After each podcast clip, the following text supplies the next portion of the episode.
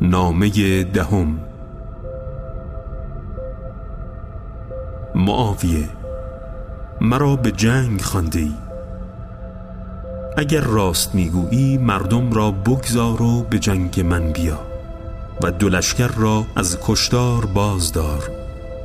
تا بدانی پرده تاریک بر دل کدام یک از ما کشیده شده و دیده چه کس پوشیده است.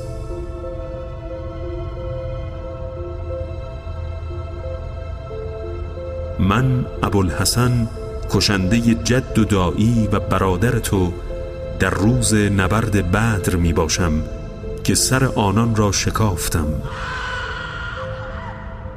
امروز همان شمشیر با من است که به هر کس زدم وارد دوزخ شد و با همان قلب با دشمنانم ملاقات می کنم.